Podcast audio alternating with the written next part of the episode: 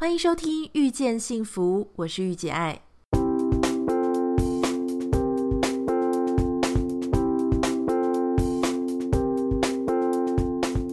在《遇见幸福》节目里，你可以听到很多不一样的想法。有时突破自己的盲点，只需要一句中肯的建议。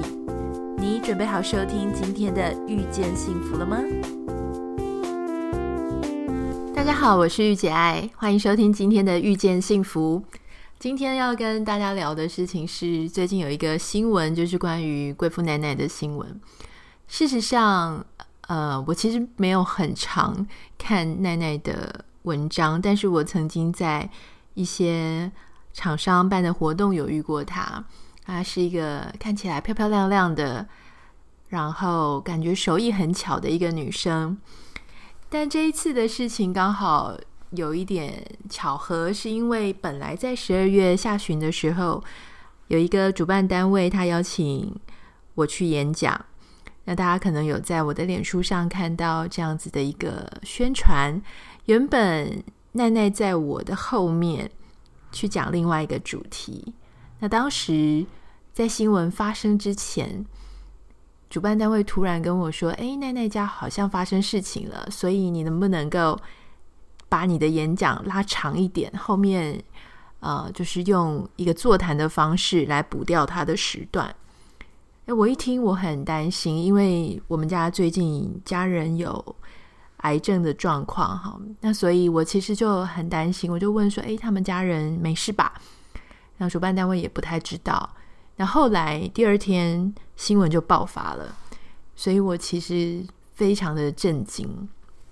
那当然，在这种时候，我觉得，呃，我们都不方便去多说什么一些妄加揣测啦，或是怎么样的。一来，我们当然希望受害的人都能够。把钱拿回来，虽然可能有点困难，但是我们同时也希望，呃，奶奶或是他的家人能够是呃平安的。好，因为我身边有很多人好像认识奶奶，那他们都会觉得说很难相信。好，那这都不是重点，重点是当这件事情爆发之后，我想我们第一件要做的事情，并不是指责他。好。那在这样子的一个例子来说，我会想要跟大家分享的事情是，我们怎么样在这样子的一个新闻事件当中，去学到一些关于我们本身的生活知识。好，那我在看这件事情，我觉得有一件事很重要哈。今天不是只是奶奶他们这个新闻会发生这件事，而是你时时刻刻都有可能遇到一个状况，就是。你可能会被人家借钱，或是你可能会想要投资的时候呢，误信了一个他的呃利润、它的 return、它的怎么讲，就是它的回报率会很高的一样的一个投资。我们如何要避免自己被欠钱不还，或是被拐吸金？我觉得这个才是我想要跟大家讨论的一个话题。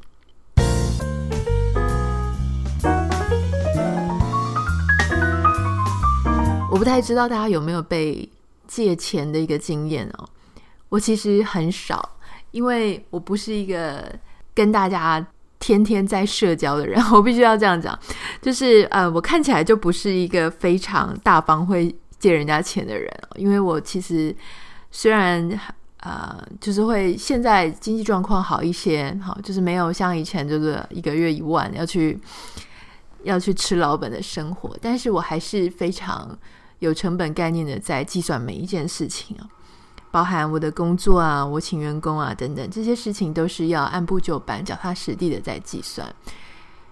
那我虽然已经是这样子，看起来好像不容易被借到钱，那当然还是会遇到人家来借钱的时候。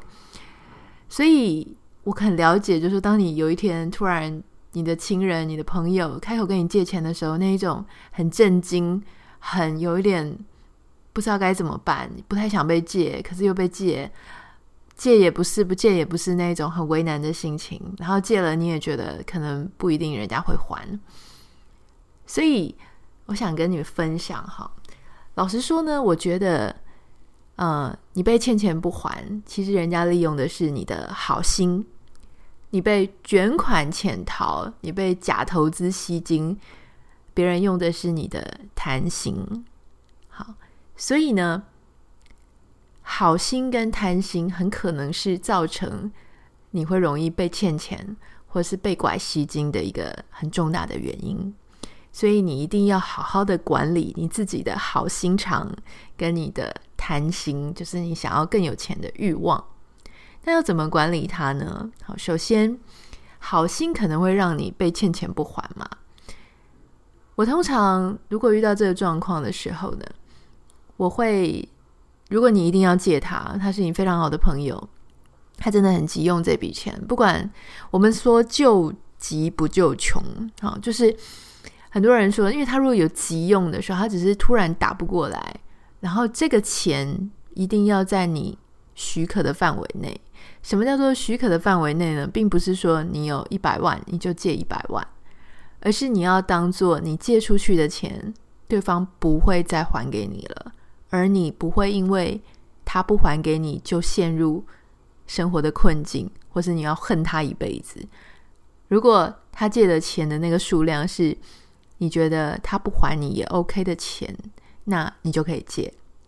但如果他跟你借的那个数量，那个金额是他如果不还你，你就马上会恨他，你马上陷入绝境，那你千万不要借他。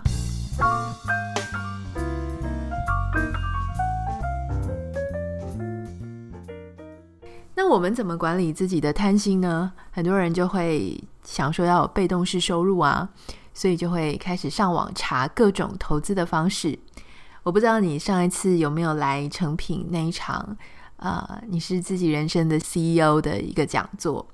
那一天，我们的理财老师艾瑞克他其实很清楚的跟大家说，现在非常正常的平均的投资的报酬率差不多都在三趴左右。所以，如果你今天听到一个投资，他告诉你他会高于三趴，这个时候麻烦就要请你把警戒心升起来。当然，五到八趴是有可能发生的。哈，在一些投资报酬率比较高，也许风险也比较高、杠杆比较大的一个投资的标的的时候，五到八趴是有可能发生的。那有时候有一些海外房产呢，他会跟你说，他绝对有十趴的回报率。讲到十趴的回报率的时候，你其实要非常非常非常警觉，特别是在海外的房产投资啊。因为你对海外的状况并不了解，常常你可能是要透过中间人，或是透过当地的一个中介。那呃，像海外有一些是投资饭店，他会说啊、你的钱会变成饭店的一个部分。那饭店之后的利润呢，他就会啊、保证你有百分之十的左右的一个报酬。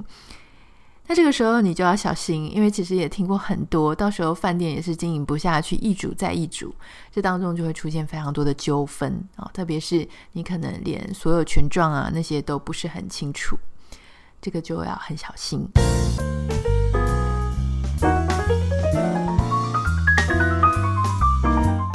那当然有很多的，包含这一次的新闻事件，不太确定是不是真的，但如果说你的。投资邀请你去投资的人跟你说，他绝对有百分之二十的报酬率，那你真的就是千万不要相信，因为那个东西叫做天方夜谭。我们来说关于借钱啊，跟需要钱的人，他们会是一个什么样的样子呢？你可能会想说，需要钱或者来借钱的人，肯定就是看起来很穷的样子。可是事实上呢，我们会发现，其实有两种人，他们会需要借钱跟需要用钱啊。第一个当然是他看起来很惨的样子，然他打不过来了，他可能是啊工作上入不敷出，所以他很需要啊这笔钱来支持。但另外呢，我自己本身也看过哈，虽然他没有什么存款的底子。可是他因为要借钱，必须要取得别人的信任，所以他比看起来比谁都光鲜亮丽，你知道吗？就是这个有一点类似灰姑娘的效应啊，就是今天灰姑娘如果她穿的是很破烂去舞会，她可能比较不容易被发现，但她穿的哦非常漂亮，所以她 就很容易变成大家的目光，大家可能会对他的好感度就加深。当一个人来跟你借钱，他如果穿得很烂，好，穿得很很不是很棒的样子的时候，你可能会觉得说：哇，你还款能力应该有问题吧？但当一个人他穿得非常光鲜亮丽，开着非常好的车子，吃得非常好的东西，啊，甚至也有些名望的时候呢，你可能就会对他的警戒心就变小，因为你就会觉得这样子的人怎么可能会骗我？他过得这么好，他肯定有一些方法可以过得这么好。好，但是当你有这样子的一个想法的时候，我想要提醒你两点：第一点，你要问自己，有钱人他为什么要跟你报？财路呢？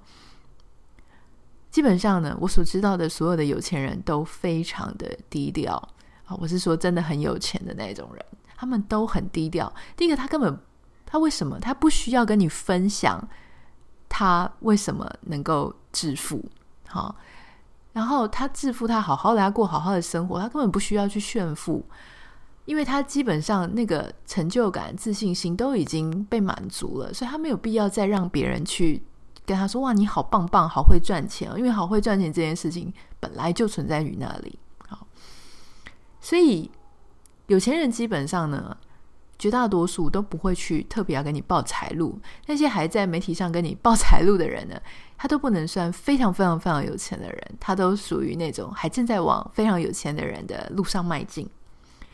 第二个呢，是你要去想，就这个跟你啊募资的人，他的职业真的能够负担得起他的现在的消费吗？如果他的职业，就你会觉得说，哦，医生很赚钱，但医生能够赚多少钱呢？如果以一般诊所啊，或是以一般这个公家机关行号的一个医生，我想差不多一年大概三百到四百万啊。甚至到五百万就差不多了。他如果是自己开一个非常大的医院，那你还要去看，就是他的原本的成本结构，然后他要分多少钱给他的股东。所以这些东西呢，你要很理性的判断，然后他平常是怎么花钱的，你要去看，就说这个人有没有风险。好，如果说他的所赚的很多，大家出去这个他穿着或者他用钱的方式是比较朴素的，比较。朴质的，那你就会觉得说，OK，他啊、我们常常在讲说，很多有钱人都很小气嘛。可是你不觉得这样子的有钱人，相对来说，他的财务是比较安全的？好，只有那些呃非常炫耀、非常花钱实在是太大手笔、不手软的那一种，你就要格外小心。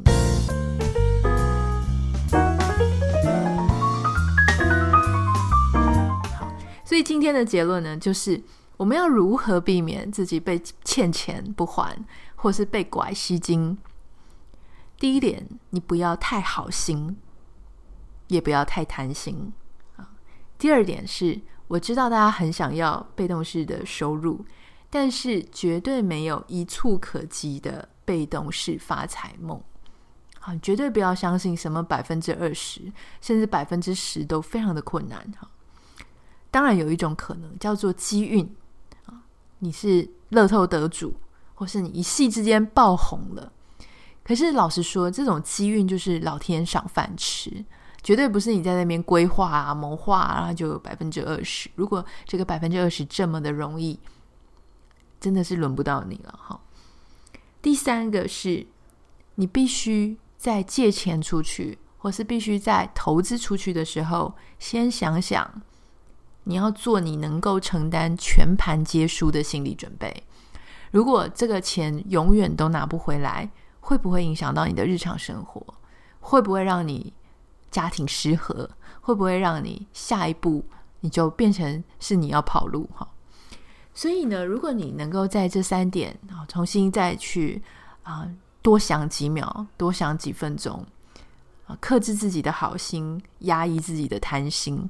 好，把自己的这个野心呢，好好的管理好。